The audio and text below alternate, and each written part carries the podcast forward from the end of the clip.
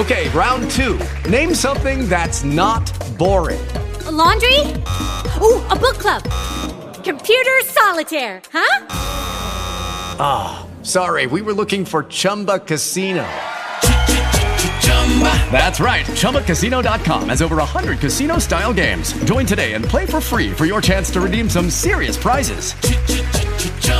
ChumbaCasino.com. No purchase necessary. Full prohibited by law. 18 plus terms and conditions apply. See website for details. Hey guys, it is Ryan. I'm not sure if you know this about me, but I'm a bit of a fun fanatic when I can. I like to work, but I like fun too. It's a thing. And now the truth is out there. I can tell you about my favorite place to have fun Chumba Casino. They have hundreds of social casino style games to choose from, with new games released each week. You can play for free anytime, anywhere and each day brings a new chance to collect daily bonuses. So join me in the fun. Sign up now at ChumbaCasino.com. No purchase necessary. VGW. Void were prohibited by law. See terms and conditions. 18 plus.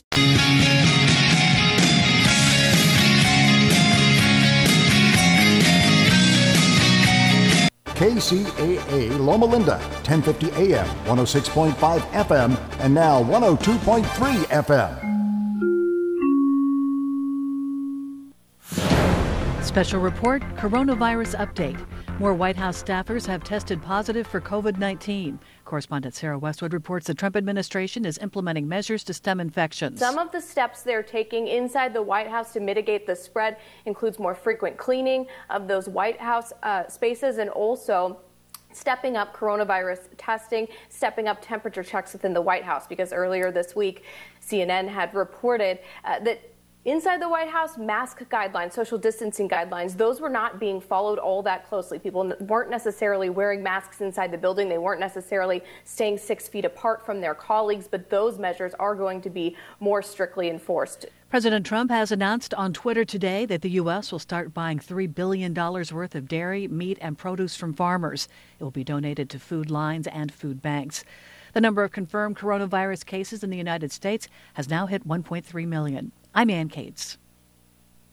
A bipartisan group of senators wants emergency funding for the U.S. Postal Service included in the next coronavirus stimulus bill. The request follows earlier testimony from Postmaster General Megan Brennan, who told members of Congress that the Postal Service is poised to lose $13 billion from the COVID 19 pandemic and an additional 54 billion over the next decade.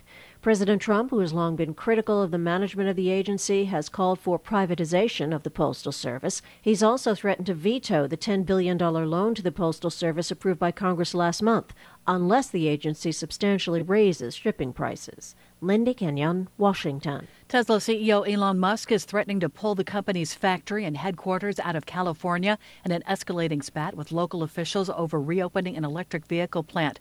Musk wrote that the COVID 19 restrictions are the final straw and that Tesla will move its headquarters and future programs to Texas or Nevada. I'm Ann Cates. KCAA. Bob Vila here with my home improvement tip of the day. Has a pint sized major league prospect in your neighborhood recently hit a home run through your bedroom window? Here are some tips for fixing it. Once you have your gloves and goggles on, remove the broken shards by pulling them toward you. That way, if a shard breaks, the splinters will go the other way. Scrape and sand the frame of the sash where the new pane will fit, then run a bead of latex caulk around the frame. That'll provide a good cushion for the glass and also help make the window weather tight. To help you position the glass, just grasp a short length of duct tape in the middle, forming a tab, then stick the tape onto the glass. That'll function as a temporary handle. Once you have the new pane in place, open your glazing compound. Remove a lump with your putty knife, then roll it on a flat surface until it looks like a length of rope. Set it next to the edge of the glass and use the putty knife to smooth it out. Once you add a few more lengths of glazing compound around the window, you'll be done. Get more info at bobvila.com and right here at home with me, Bob Vila. Here's the legend of Mountain Mike's Pizza. There's a tale the early settlers tell that while panning for gold just below San Francisco near the Redwoods, a unique discovery was made. Not just gold in the ground, but the golden smell of Mountain Mike's Pizza and their fresh homemade pepperonis. A taste the 49ers from all over California couldn't pass up. It was pizza from the mountaintop, pizza the way it ought to be. Since 70 odd plus 8. Mountain Mike's has been dishing up pizza dough rolled fresh daily using real whole milk mozzarella with mouth mouth-watering, delicious fresh ingredients, including their legendary crisp, curly pepperoni that makes their pizza sought after like the gold of the 1800s. Now, Mountain Mike's has come to Redlands, located in the Redlands Packing House District near Sprouts. Feed your family for the holidays at mountainmikespizza.com or 909 335 1133. That's 909 335 1133 and discover this pizza gold for yourself. Google Mountain Mike's Redlands.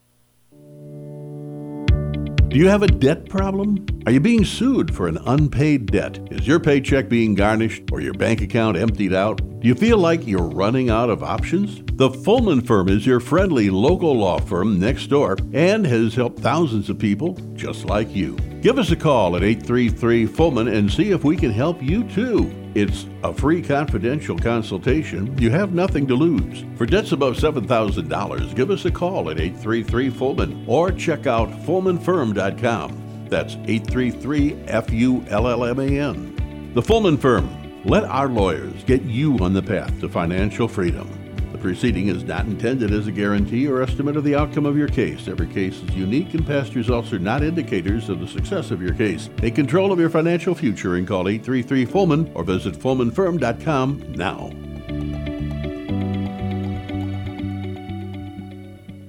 At Southern California Edison, we take pride in our role as an essential service provider, working 24 7 to ensure that our 15 million customers have power.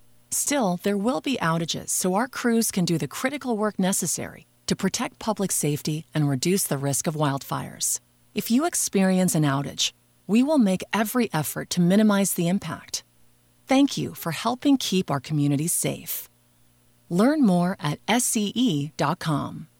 Five Star Auto Glass and U.S. Auto Glass would like to say that drug abuse is no joking matter. Talk to your children about the dangers of substance abuse. This reminder is from Five Star Auto Glass. For professional auto glass services and the job done right the first time, stop by Five Star Auto Glass at 4811 Van Buren Boulevard, Suite A, or their second location, U.S. Auto Glass, at 5510 Van Buren Boulevard, Suite C. And mention this ad for 10% off. That's Five Star Auto Glass and U.S. Auto Glass on the air because they care.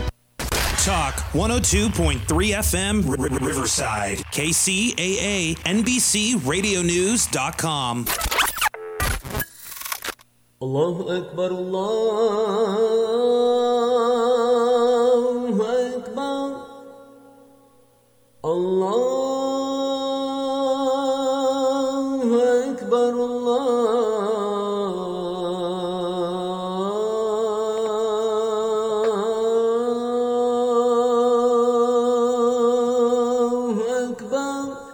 Assalamu alaikum, peace be unto you. You are listening to the Voice of Islam radio show. My name is Osama Safi, and you're joined with myself and Armagon Jadala. Assalamu alaikum, Armagon. Wa alaikum salam. Peace be unto you. The Voice of Islam radio show is brought to you by the Ahmadiyya Muslim community, which is the oldest organized Muslim community in the United States.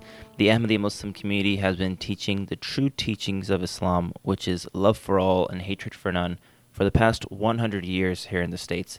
Join in on our conversation here in the studio by dialing in 1 888 909 1050. That's 1 888 909 1050. You can call us anytime during the show, and of course, you can email us during the show uh, or after at the Voice of Islam radio show at gmail.com. Osama, how are you doing today? You know, I'm, I'm doing all right. We're in day 15 of Ramadan, halfway through our month of fasting. And uh, I think I'm hitting my stride now a little bit. You know, I think I'm kind of getting used to the difficulties of Ramadan. Well, it's kind of double-edged sword because I'm like, oh man, this is really hard. But then I'm like, there's only 15 days left. Like, it's going to be over before I know it. And then I'm going to remember Ramadan. Because it's funny, when I, I don't know about you, but I think we all look fondly for when Ramadan to come. And then when it's upon us, we enjoy the blessings and everything, but it's also pretty hard every single day fasting for the length of time that we do, you know. Yeah, that, that's that's absolutely right. I think you hit it on hit the nail on the head. In you know, once you get 15 days into anything, and especially fasting for us, um, we really kind of get in this rhythm. And so uh, now it's kind of just become business as usual. Um, to wake up in the morning, 4 a.m., you know, get your Yeah. food ready, eat, pray in the uh, in the mornings as we as we typically do, and then um, get on with your day. You know, it's it, it. I think the first week is Mhm. usually the toughest week for everybody, and um, after Mhm. that, you know, you start to refresh. I mean, I I feel like I have more energy now than I typically would, um, and I'm still fasting. So you know, it, it really is. Uh, Yeah. You know, I, I think we've hit that. We've we've kind of hit that that peak, and now it's just the descent to the other side. Definitely. And I checked my weight yesterday, and I actually had I was five pounds less, and this was post dinner, mind you, post the you know iftari. So that that's saying something. I don't know, you know, and hopefully those five pounds of weight is also five pounds of uh, spiritual cleansing that I've gone through as well, because you know, as folks know, Ramadan is a month of spirituality and cleansing. Um, but we had a really great discussion last week, right? We had uh, Rabbi Hillel Cohen, we had uh, Reverend Cardozo come in, we had uh, um, um, our, our mom Thar Baltimore come in, and we had an interesting three-way discussion about fasting and the interfaith aspect. But being that this is folks' favorite Muslim talk show, we of course want to get into the conversation of you know why God, why accept Islam, and why uh, why is accepting God even important? Um, and I think that's a discussion that we'll be having today. That's absolutely right. And, you know, we want to really get into the meta of the discussion and, and, and really figure out what it is that separates Ahmadi Muslims and our belief in God from the rest of the world, you know, because so many of the world, so many folks in the Mhm. world nowadays, you know, they, they have a simple belief in I'll, I'll just be good and I'll, I'll, I'll, you know, live nicely with my neighbors and, um, Yeah. you know, why do I need an organized religion? So hopefully, hopefully we can get to tackling that question uh, on today's show. Yeah. I mean, that's what we do here. We just answer life's most difficult questions. I mean, come on, folks. That's why you're listening to us to really get into. We're not going to make it easy. We're not going to make it easy. But um, when we live in a society when you know a lot of us are agnostic, and a lot of us really want to look at why do we believe in religion? Why do we want to follow that religion? Um, this is an opportunity to kind of understand that, to look at it from a rationalist perspective, look at it logically, and, and you know, get that discussion that we're going to get into today. That's right. And, you know, on today's show, to, to really uh, assist us and, and not even assist, more lead us in this discussion, you know, we always want to bring in better minds than our own. Um, so we have two very special guests coming on the show. Um, the first guest um, is actually the National Director of Outreach for the Ahmadiyya Muslim community. His name is Dr. Wasim Sayed. He's been a member of the National Board for the Ahmadiyya Muslim community since 1995 and currently has the responsibility for outreach across the nation. He has previously been assigned responsibilities in Bolivia, Colombia, Guatemala, and most recently in Mex- Mexico, where he was uh, blessed in, establi- in supporting the establishment of the Ahmadiyya Muslim community uh, in, in, in that country and in the previous countries mentioned. Uh, in addition to the, the blessings of being able to establish the community in those countries, he's also been blessed to be able to translate the books of the holy founder of the Ahmadiyya Muslim communities uh, into English. Um, Dr. Wasim Sayed joins us with a PhD in theoretical elementary particle physics, which is certainly a mouthful, from the Imperial College of London, England, and is a scientist by training. And he's here with us today. Dr. Wasim Sayed, Assalamu alaikum wa rahmatullah. Peace be unto you. Walaikum assalam. Peace, uh, greetings, peace to everybody. Uh, I, I think that build up is a little bit too much, but uh, I, I take what I can. No, no, we're glad to have you here. Gracias, señor, por uh, you know uh, um, for coming on the show, and that's the extent of my Spanish. So we'll keep that to that. Um, but yeah, to, to jump right into it, could you kind of give us an overview of what your job entails? You know, what does out outreach? What does it entail? Kind of what's the job description? Um, what, what what what are the different faculties and things that you're kind of looking into? I think the uh, essential duty of a national secretary of uh, outreach is to make sure that uh, every member of the community throughout the country understands that conveying the message, conveying the truth that we believe is uh, essential in order for us to establish a living relationship with God. And you know, that is uh, the central theme of all religions. It's what religion is about. A lot of people these days talk about religion and they want to get into why can't you eat pork? Why do women have to do this and why that? And uh, to get actually, first, let's find out what we are supposed to be really using the religion to achieve. So my duty really is to convince everybody, try and uh, go and motivate members of the community that look, we by having accepted the guide God has sent into the world in this age, have been blessed to receive an understanding of religion that is uh, needed by everybody. And it's a rational, uh, it's a intellectually satisfying, it's a, a way and a path that actually makes our lives so much more peaceful and so much more directed towards some goal in life, which is not just uh, filling our belly and not just uh, having fun uh, ourselves and our family, but also uh, realizes and is in accord with the fact that if the rest of the society is not benefiting, then one day we also are going to be running into problems. So that's what my duty is to go around trying the best. Uh, first of all, myself, and then also the members of the community, that we should engage our uh, neighbors and we should engage our co-workers uh, in understanding and appreciating uh, the truth that is actually found in all religions, that there is only one God, and that uh, He is gracious. He has provided us with all that exists, and uh, in this age also is just as reachable as He was in the past. You know, it's not the case that He thwarted the sea and He took care of the Pharaoh and He did uh, all kinds of things in the past, but that today somehow He neither speaks nor manifests Himself in our lives, nor is concerned with our welfare. None of that is true. God is unchanging. So He's the same God that was uh, in the past. And the other thing is that He is uh, universal. He is not. Uh, he hasn't selected a group of people to be His, and all the rest, you know, He couldn't care less.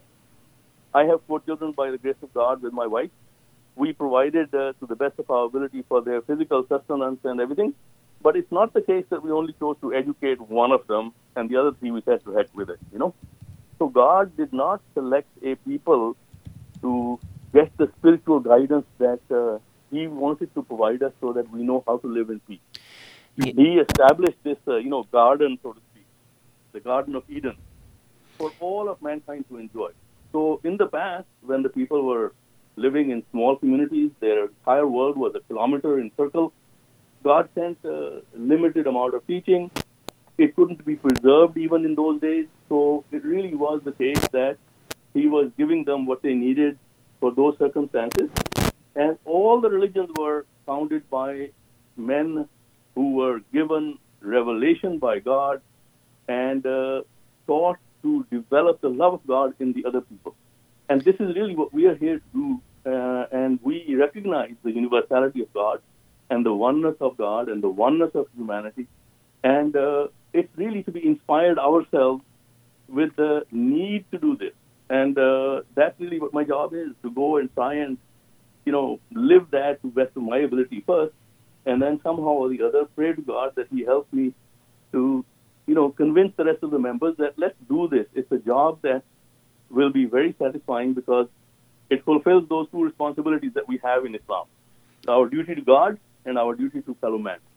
So that's really, I think, in a nutshell, maybe a not a small nutshell, but but that one, that, well, that's what my job is. Yeah. Now, now, Dr. Wasim, I, I really want to zoom in on, on, on what you just mentioned, and, and you had talked about, you know, in essence, you know, guiding man towards establishing a relationship with God. Um, and, and, and throughout history, you had mentioned examples of when you know God has come to establish relationship with man. But you know nowadays with the the modern demographic, and of course we're we're very much living in a, a first world um, not just here, but even globally, conditions are, are fantastic for most people uh, relative to the history of man. And so one would ask the question of, of why accept this, uh, sec- uh, why accept uh, accepting God is important. And I want to I really want to ask to, to kind of preface this for the layman. You know, wh- where would he find a need to accept God as opposed to just going about his regular life without yes. thinking of God? Yes. I, I think this is um, really a point that is misunderstood. Everybody says, especially when they feel that this is, you know, when I'm getting really to them and saying, look, no, no, you've got to do this. So everybody says, you know, the people of America, the people of Europe, the well-developed countries, they, they've got everything. They don't need God. You know, it is the most false thing that anybody can utter. Because you know and I know, having a car and having all of these things, if life is hell at home, if uh, you cannot get along with your wife or your children or your friends or your neighbors, if there is a, mass shooting every other, you know, hour in the country and hundreds and thousands of people are killed in this way, there is a, a need, and all of us have it, for finding contentment. And it's missing. And this is uh, actually the case every time God sends a prophet. God is not uh, just, you know, desirous of, oh, well, you know, I'll bug somebody to go and uh, chase people up and do this.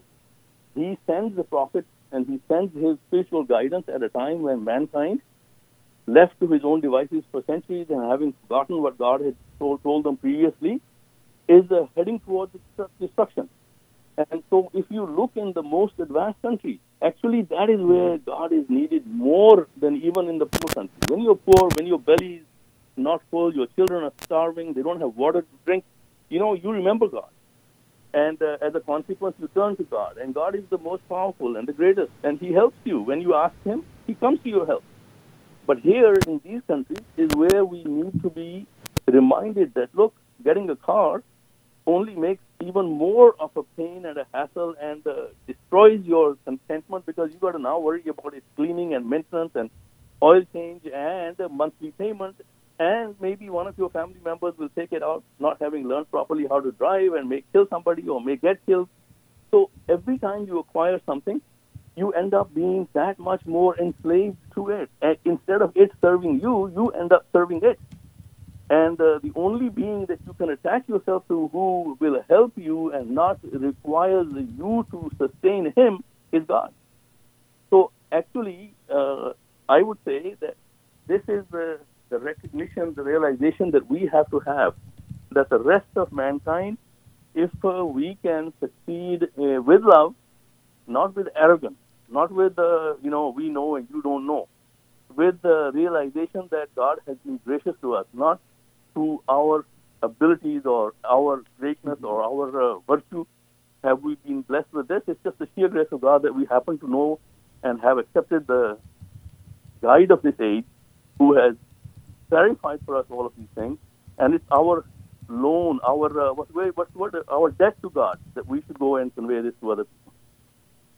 So, what would be, and you know, this show is known for asking the hot seat questions. So, I, I know we're talking about God, and, and folks may be listening on our show and thinking, well, what about those folks who are successful in this world and they clearly, you know, aren't behaving in godly ways?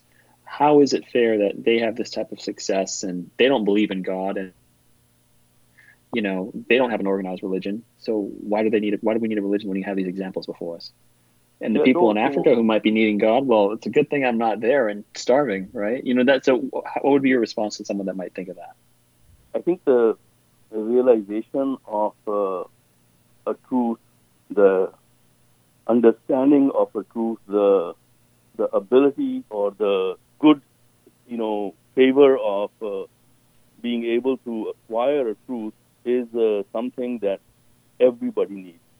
Um, when I was in Mexico, I used to give this example to uh, people that you know a father gives his son uh, 100 pesos and tells him go and buy a newspaper which costs 35 and he wants to see if he comes back with the right change so you know this this man he had actually asked me the same question you asked me what good is there in knowing about god. You know i got everything. I don't need i'm successful. And i told him that look your child if he goes there and you taught him math he'll come back home with the right change. Every truth has value. And uh, there is no truth which is more valuable than the truth that leads you to the creator of the universe. How much would you give, sir, to be able to have the private number of Bill Gates today and be able to have his ear if you were in the investment banking community and you knew that he's one of the richest men in the world and he can get you some of that stuff? The most uh, valuable relationship in our life are the ones that uh, can assist us in our whatever goals we have. And there is nobody better. And I can't, I, I, I, you know, there's no way, I don't care how rich anybody is, whether he has 100 billion or 200 billion. It is nothing in comparison to the relationship with God. And this is not just something I'm saying. This was the relationship that Moses had, peace be upon him, with God that enabled him to stand in front of a man who thought he was God and he owned everything the Pharaoh of uh, Egypt. And he wasn't scared, he wasn't afraid. And uh, in the end, in the contest, Moses, peace be upon him, prevailed, and uh, this other man drowned. He died and took his people with him. He was rich, he was powerful. The same is the case of anybody who in this world is successful and rich. They need God. And uh, sooner or later, they will find a situation in which all that they have, you know, you've heard that famous phrase of the king who is, uh, you know, at the end of his rope, and he says, he's got a horse, and he's saying, you know, my, my kingdom for a horse. He's in need of a horse. He says, no, listen, I need a horse. You can have my kingdom. So this uh, kind of a situation uh, arises in the life of everybody, no matter how rich or powerful they may be at any one moment in their life.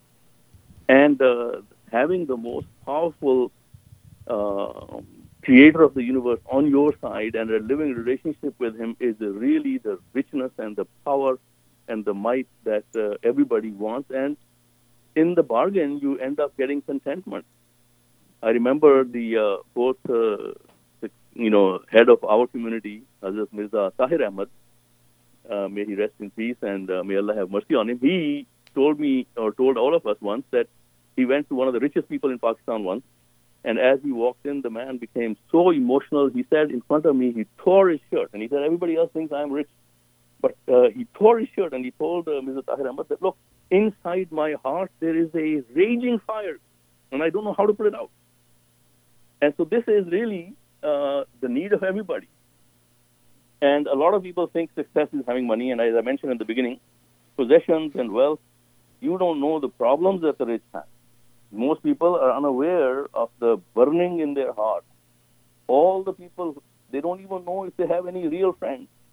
A lot of times they're worried whether their own family is wishing for them to die so they can inherit all the stuff that he has. So the difficulties and the challenges and the hell that is inside our hearts and minds and uh, is not uh, quenched or uh, put to rest or quietened or uh, you know mollified just by having more money. So, uh, kind of getting getting into your work with outreach and, and again kind of trying to talk to the, the, the layman that might be listening you know I, I have plenty of, of, of peers uh, friends that you know are, are, are not muslim. They don't ascribe to any type of organized religion at all. Uh, but they have this firm innate belief in being good and the goodness of man. And you know they themselves are you know these kind of these warriors of social justice and they believe in the collective morality of of the nation. And so I always often have uh, you know it, it becomes difficult to talk to these folks when you're trying to explain you know how religion can help you be morally better when they say, "Well, I'm already morally better. I believe in just being good." So, h- how do we talk to those folks? What, what would you say, Dr. Wasim?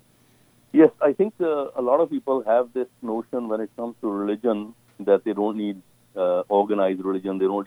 But, you know, I always say to everybody, uh, next time you are out in the road, try and drive on the wrong side and see how far that gets you. Uh, we recognize in ordinary life where we recognize the need for law and order and direction. The real problem with most people is not that they are against religion, they just don't feel it has anything to offer. If they were to become convinced of the fact that God is real and existence is real, they would not have a problem with the recognition that yes, unify mankind and to bring everybody into oneness and peace and establish, you need to have order and law and rules and regulations and the teachings that uh, people can live with at home, which will have peace established between the father and the mother, between the parents and the children, between the neighbors, uh, you know, next door to you, and the one who is uh, sitting with you in the in the train or in the car. So I think the question isn't that uh, it, it's really not not. I mean, you have to understand the real uh, source for uh, that kind of a comment that I am okay, I'm morally good. It's when you hit the situation that we are hitting right now in the United States. When you hit problems that you really find out whether all that stuff that you used to say that I am morally good and I will do, when it comes your life or somebody else's life, that's when you really find out whether there is inside you some reason for serving others and taking care of others and being worried about others, even if it's your wife and children. The situation is that uh, sometimes in life, when you face these kinds of tests, you begin to realize, oh my God, I don't even care about my wife or my children. All I want is my little night off. Or I want to be able to go to the pub or to the football game. And heck with what my children or my wife need. And uh, you see the guy rush out of the door and said, you know, no, this is what I'm, I'm this is my priority. So what religion, what Islam says is that without the anchor of God, without the realization of the existence of God, without believing that life after death is real and we are going to have to give an accounting of our, uh, you know, what God gave us, we cannot hold on to these values just on the basis. Lucky Land Casino asking people what's the weirdest place you've gotten lucky? Lucky? In line at the deli, I guess? Aha, in my dentist's office. More than once, actually. Do I have to say? Yes, you do. In the car before my kids' PTA meeting. Really? Yes. Excuse me, what's the weirdest place you've gotten lucky? I never win and tell. Well, there you have it. You can get lucky anywhere playing at LuckyLandSlots.com. Play for free right now. Are you feeling lucky? No purchase necessary. Void where prohibited by law. 18 plus. Terms and conditions apply. See website for details. With the Lucky Land slots, you can get lucky just about anywhere. This is your captain speaking. Uh, we've got clear runway and the weather's fine, but we're just going to circle up here a while and uh, get lucky. No, no, nothing like that. It's just these cash prizes add up quick. So I suggest you sit back, keep your tray table upright, and start getting lucky. Play for free at LuckyLandSlots.com. Are you feeling lucky? No purchase necessary. Void where prohibited by law. 18 plus terms and conditions apply. See website for details. This is that, oh, I'm, uh, I'm going to do it, you know? Well, well said, well said. And remember, folks, if you want to join the conversation, give us a call 1 909 1050, 1 909 1050. So, Dr. Wasim, since this is folks' favorite Muslim talk show, we want to kind of get into the question of okay, we're having this conversation of God, but why should we pick the Muslim God? Why should we pick the idea of believing in Islam? And what would be your response to them on that? Yes, I think uh, God, according to all the religions, or even just an ordinary man sitting in his home thinking that if there is such a thing, such a being, obviously the intricacies of the laws of nature and the universality of those laws and the lack of any flaw in the way they interconnect with each other and they work in Mexico as well as they work on the stars billions of light years away from us and whatnot, tell us that there's only one God. And uh, it's not the God of Islam, it's not the God of, it's the God of all mankind. And for always has been and will be. The question only is, uh, does God take interest in our affairs, and can we heal? You know, can we can we kind of get our uh, concern in front of Him, and will He respond? And the Quran assures us, and all the scriptures of all the religions assure us that if man, uh, you know, reaches out to God, God reaches out. In fact, the Holy Prophet, uh, the founder of Islam, used to say that if a person starts walking towards God, God starts running towards him. But walking towards God is not uh, simple, straightforward, sitting on your desk and doing something. It's also doing something for His creatures. The way you reach God, the, the methods that Islam teaches, are so comprehensive and so in tune with our own nature, our own behavior, our own uh, feelings and sense. Tells us that what Islam says that we should remember God all the time. That in remembering God there is peace and contentment to be had, and that in remembering God we should we realize that just like if somebody wants to get in the good books of a, a woman and she has children, you show love for your her, the, the, her children and you will get into the heart of that woman or that father. And uh, these are the rules and regulations and the methods that God has taught through Islam, which have not been uh, interpolated or adulterated over the centuries, as has happened in many scriptures, sadly. And it's this methodology and this uh, prescription that is in consonance with our own feelings and sense and nature that we invite people to use. And uh, God is just the same God of everybody. And uh, the idea is that uh, one should look for the shortest route and one should uh, be charitable and caring of the rest of humanity and then watch how God comes to you. And then when God comes to you and when you establish a relationship with God, you follow God wherever He takes you. Hmm, very well said, Dr. Wasim, and, I- and I thank you for, for going into that uh, explanation. Now, I, I do want to, in, in the last two minutes here, just pivot really quick um, and ask you this question. Of course, you're the National Director for Outreach for the Ahmadiyya Muslim community. And uh, one thing that I know myself I'm curious about, and maybe folks listening at home would be curious about as well, is you know, right now you have a lens to the nation in terms of outreach and the youth and, and, and kind of what our what our our condition is, how, how the youth are receptive towards religion, and you know what are, what is our spiritual health basically. Would you be able to share any any of your observations, uh, how we're doing, and, and what you've observed? What I've observed uh, with vis-a-vis the youth is fundamentally that they want to do things. Um, they are much more uh, excited and uh, vibrant and alive when I say to them that let's go and uh, you know fulfill the right of service to our neighbor, and uh, and it is really uh, selflessly, not with the view to conveying the message or preaching that we ask people to go and serve people, uh, but you know it just happens.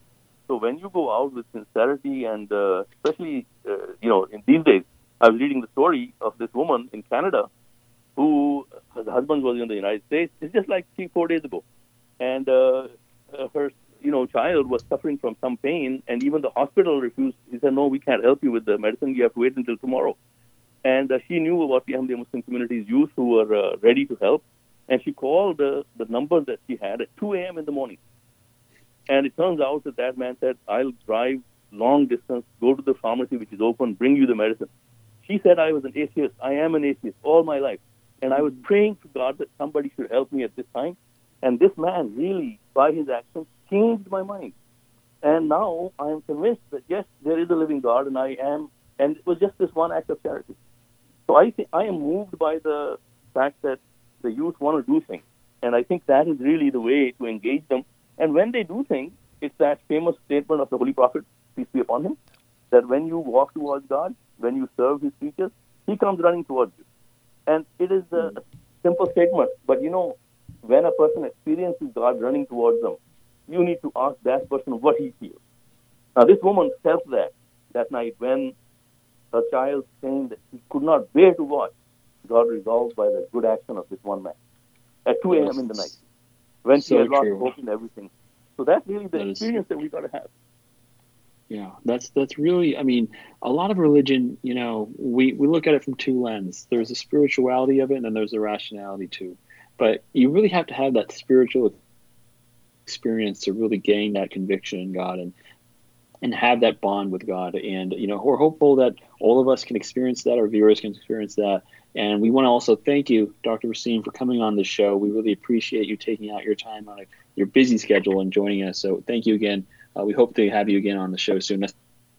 Pleasure and honor. alaikum. God bless be unto you. everybody. Please remember to pray for the whole of humanity that he, he, God takes this pandemic away from us and safeguard us all.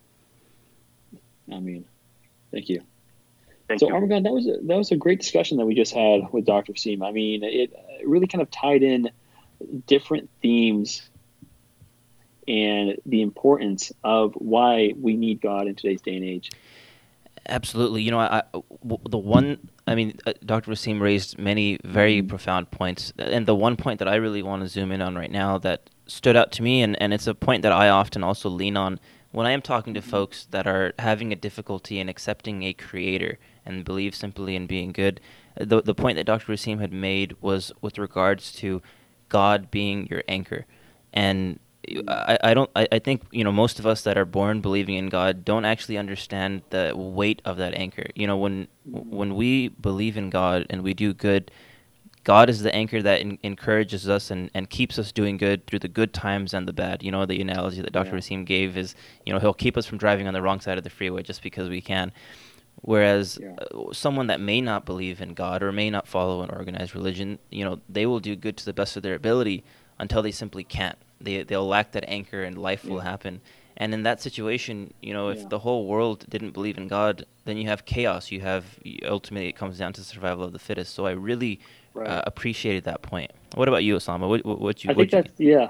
No, no. I, I just just following on to that. That's that's a really good point because you know the path of least resistance isn't going to be the one that's the most spiritually or morally good. You know, and a lot of times it's the one that's going to be the most selfish. It's going to be the one that's going to be not really beneficial for mankind, and that's kind of where our society is trending towards. That's why we have these conversations on climate change and other such things. It's because we sometimes live a life where we think about ourselves rather than the impact of others or the impact on others. Um, so we have so much homelessness here, unfortunately, in LA, things like that. And saying that there is no need for a God really shows you that you you have to think about when you're tested at your fullest might and you don't have any willpower. What are you going to do next? Are you going to then just rely on your own willpower to do what's right, or are you going to remember this anchor to kind of keep you where you need to be?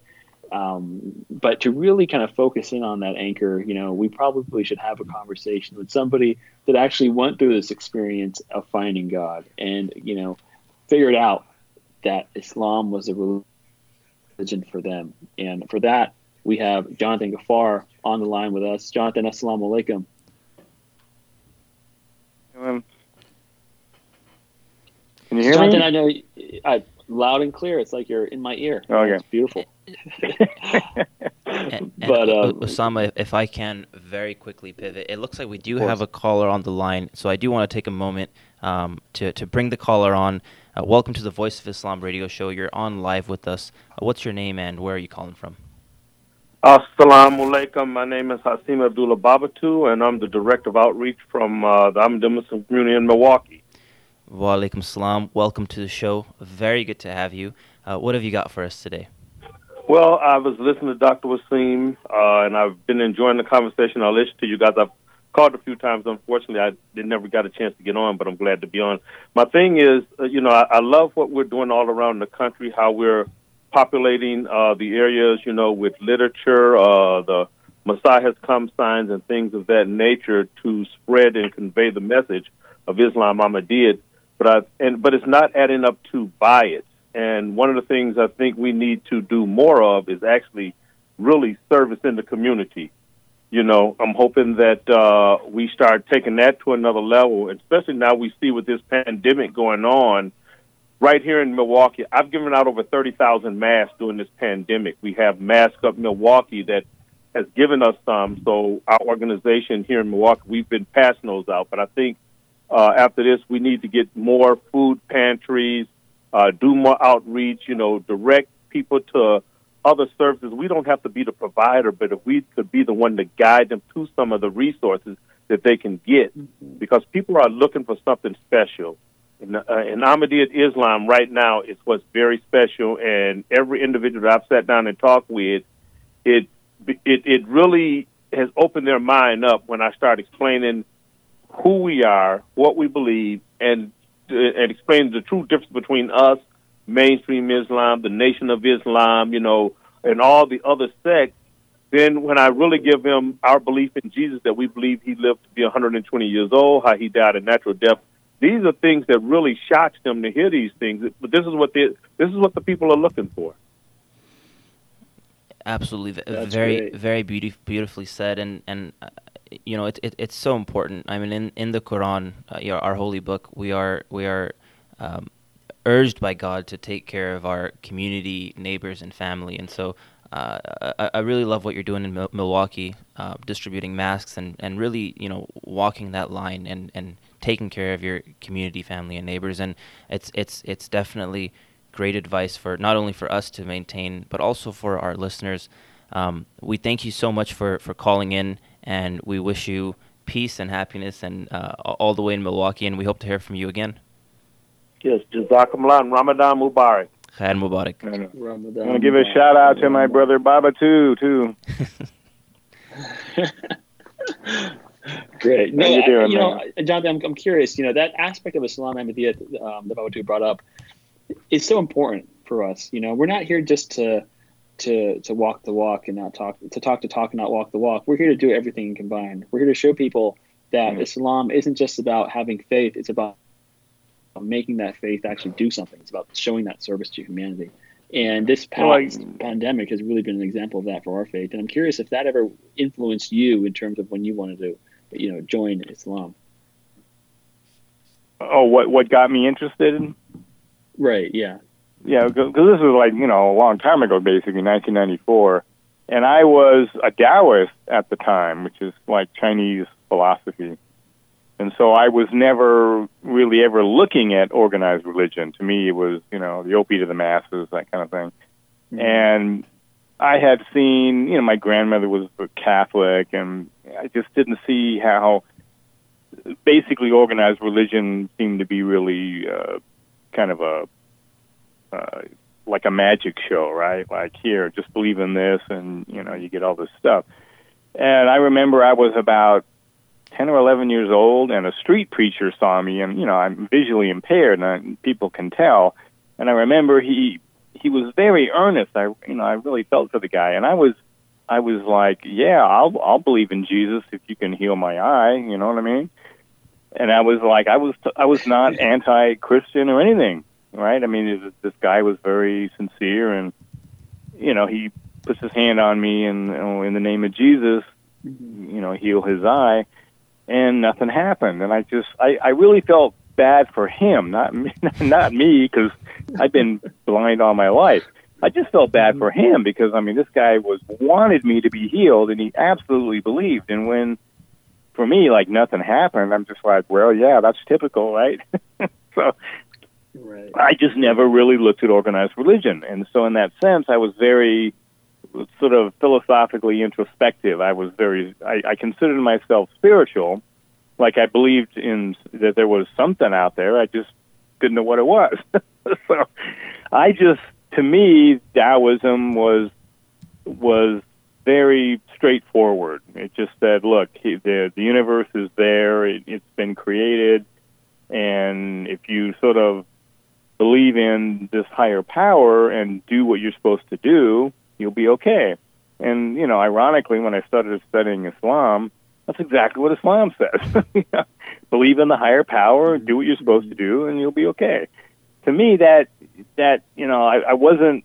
I, I began studying Islam probably 1993, actually, uh, when my ex-wife became a, a Muslim, and I was like, my first reaction was like, "Are you crazy?"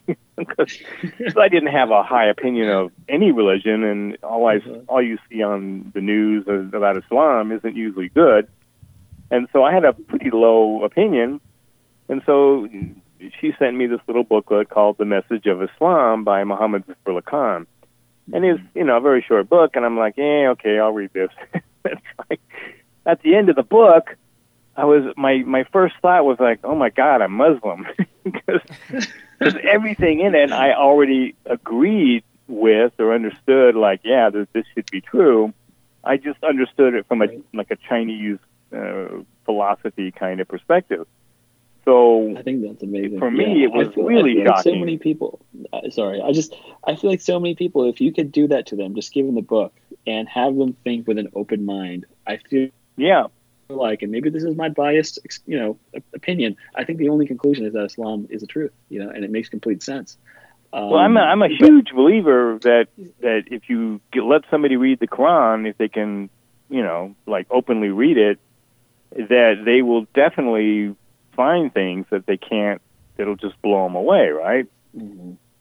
Especially And so, like, the I'm- context, you know, considering the time it was revealed, considered it was revealed to a person who was illiterate and all these things, and the fact that it could be, you know, crafted in such a way that even for folks that know the Arabic language, say it's one of the most poetic pieces of work out there. Yeah.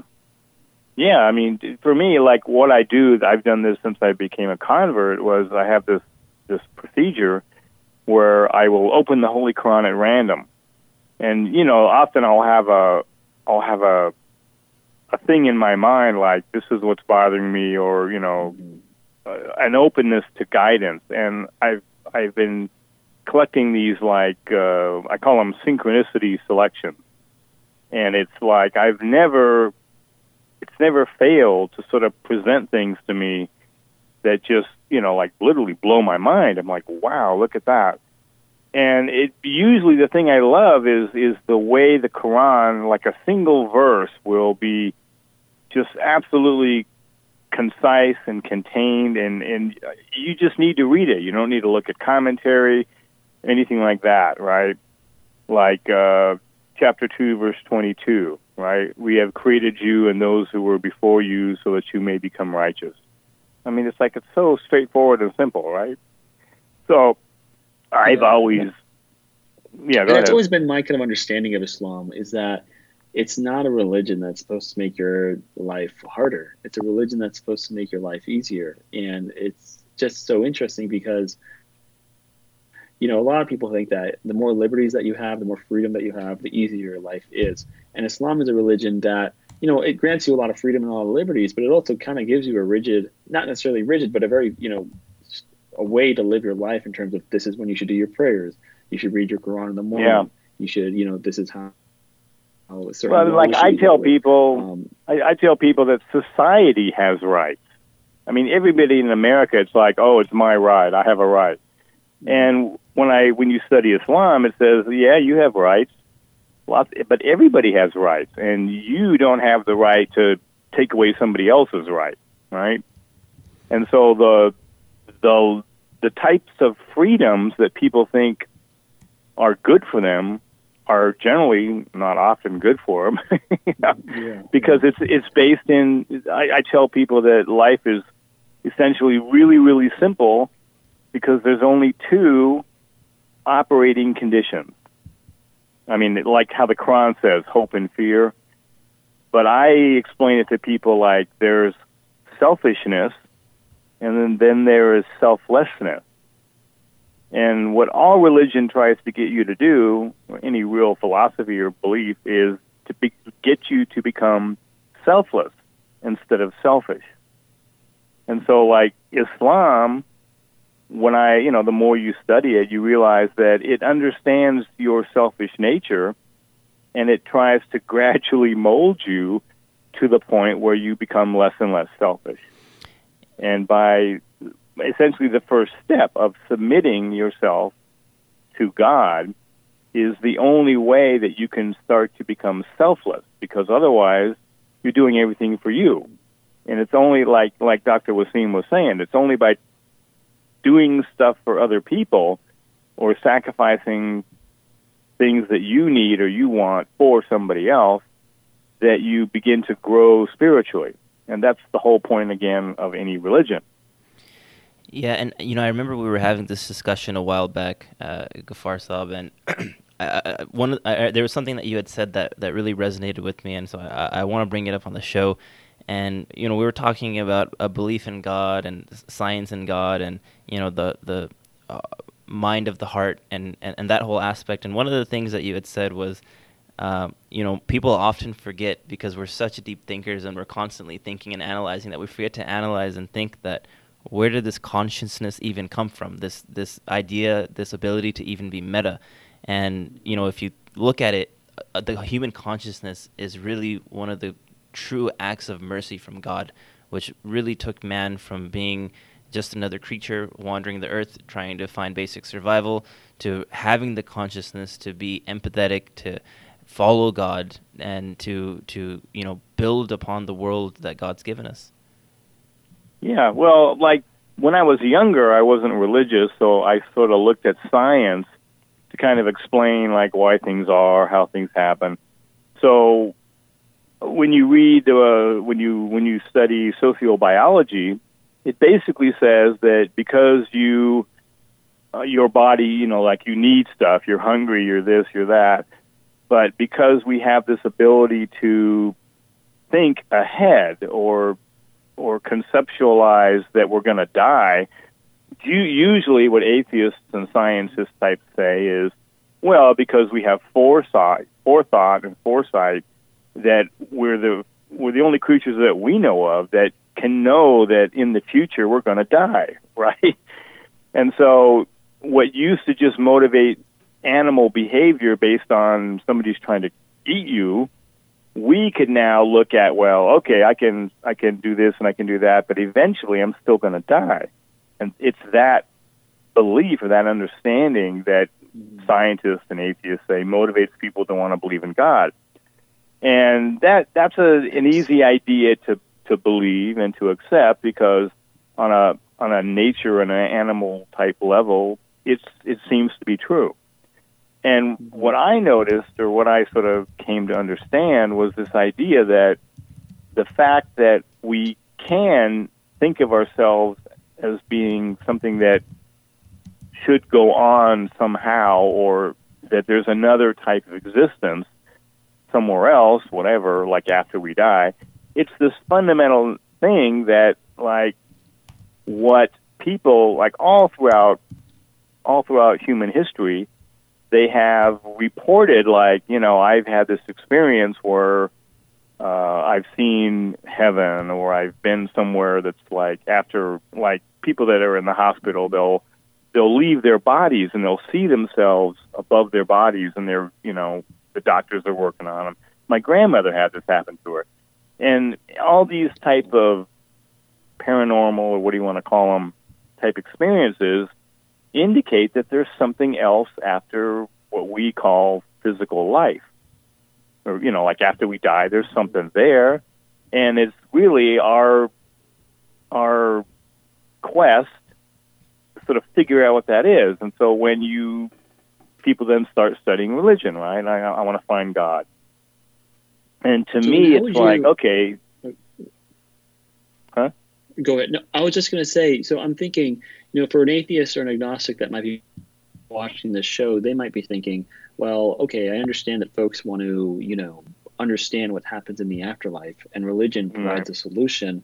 Then how much is it so much that religion is just basically filling this void that otherwise people, you know, don't know anything about, and so religion is just kind of creating something for them to satisfy their own happiness. Well, So how can you actually, right. you know, in a definitive way say, hey, there's an afterlife, and this is what points to that, or hey, this is why you should believe in an afterlife. you know, the way I explain it is, I mean, I have a theory. This is sort of my joke with atheists. I go, okay, you don't believe in anything after you die, right? No, there's nothing else. Okay. My my view is God is going to give them exactly what they expect. Nothing. and to me, that's kind of cruel because they're going to die. They know they're going to die, and then they're going to go, "Hey, I'm still here." you know what I mean? Their consciousness is still going to be there, right? And this is what millions and millions of people have always reported. They have a, a near-death experience where they die and they see something else, or they, you know, they they see the next life, and then they come back and they're like, "Well, absolutely, they believe." Atheists are people who just never went through that, and so the the the the cruelty, or the probably the cruelest thing, would be they die, they whatever wake up in the next existence, and then there's nothing, nothing, no God, no nothing. That would be the absolute hell, and so uh, the other issue I always bring up is God never forces you to believe, right? If you don't believe in God, He's going to say, "Okay, it's your choice." But like Dr. Wasim was saying, and what's been reported or pointed out many times is, you know, like, like the joke, "There's no atheists in foxholes," right? And that's really true. I mean, until you are put into that situation where you know you're going to lose your life, or you've gone through this immense tragedy and you know awful things have happened and you have nowhere else to turn then you turn to god however you are taught to believe in him you turn to something right? Even cat stevens you know the famous singer who became a muslim. The reason he became a muslim he wasn't religious. He was out in the ocean off of the coast of england somewhere and the tide started the, car, the current started to take him out to sea right? And his brother had given him, you know, some information on Islam, and so he's being taken out to sea, and he knows he's going to die, and he basically asked God, like, "Please, God, if you save me, you know, I will, I will believe in you. I'll become a Muslim." And then, miraculously, the the, the, current or whatever was taking him out stopped doing that, and he he he made it to shore, and he became a Muslim. But it's like that kind of thing. It's like God's never to you know, badger you into believing in Him, but when you need him, it's like it's like what Islam teaches. When you turn to God, He will always be there. And I so tell Jonathan, people like to wrap up Yeah. the show, what would be your final thought then to the viewers as to what was the defining moment that made you want to become Muslim? I I believe it was. I mean, I've had experiences that have proved to me the existence of God. That's a separate issue. But to me, I look at it like I tell people the word Rab in Arabic is usually translated as Lord or Creator. But its whole definition is, is so empowering. It basically says it is Rab is God that created everything, sustains it, keeps it going, and then grows and then develops you in perfection uh, in stages, develops you to perfection in stages. And it was that idea to be developed gradually higher and higher into a spiritual awakening that really got my attention because up to that point, I'd never found anything that promised to do that or actually did it. And so when I became a Muslim, the first thing I noticed was like, wow, this really works. And that's what I would tell people, like, give it a shot. You know, you have nothing to lose. But try it. It's like, you know, get out there and, and, and walk the walk. You know, like people are doing Ramadan, but they're not Muslim, right? Or now, ironically, all these women are covering themselves because they have to. But if you just mm-hmm. walk the walk and try to learn a little bit, then you will discover this immense universe of love and truth. And it's those two things that will carry you through any any hardship, right? That, that to know that God is there, that He's your friend. Like the Quran says, Allah is closer to you than your life arteries. If all you And did was so meditate said. on that thought, That is so well said. We, we thank you, Gafar Saab, for joining the show and all of our viewers. Join us next week uh, where we'll continue this discussion and maintain uh, these thoughts and, and, and keep going forward. Thank you very much for joining. Assalamu alaikum. Peace be on to you. KCAA Loma Linda, 1050 AM, 106.5 FM, and now 102.3 FM.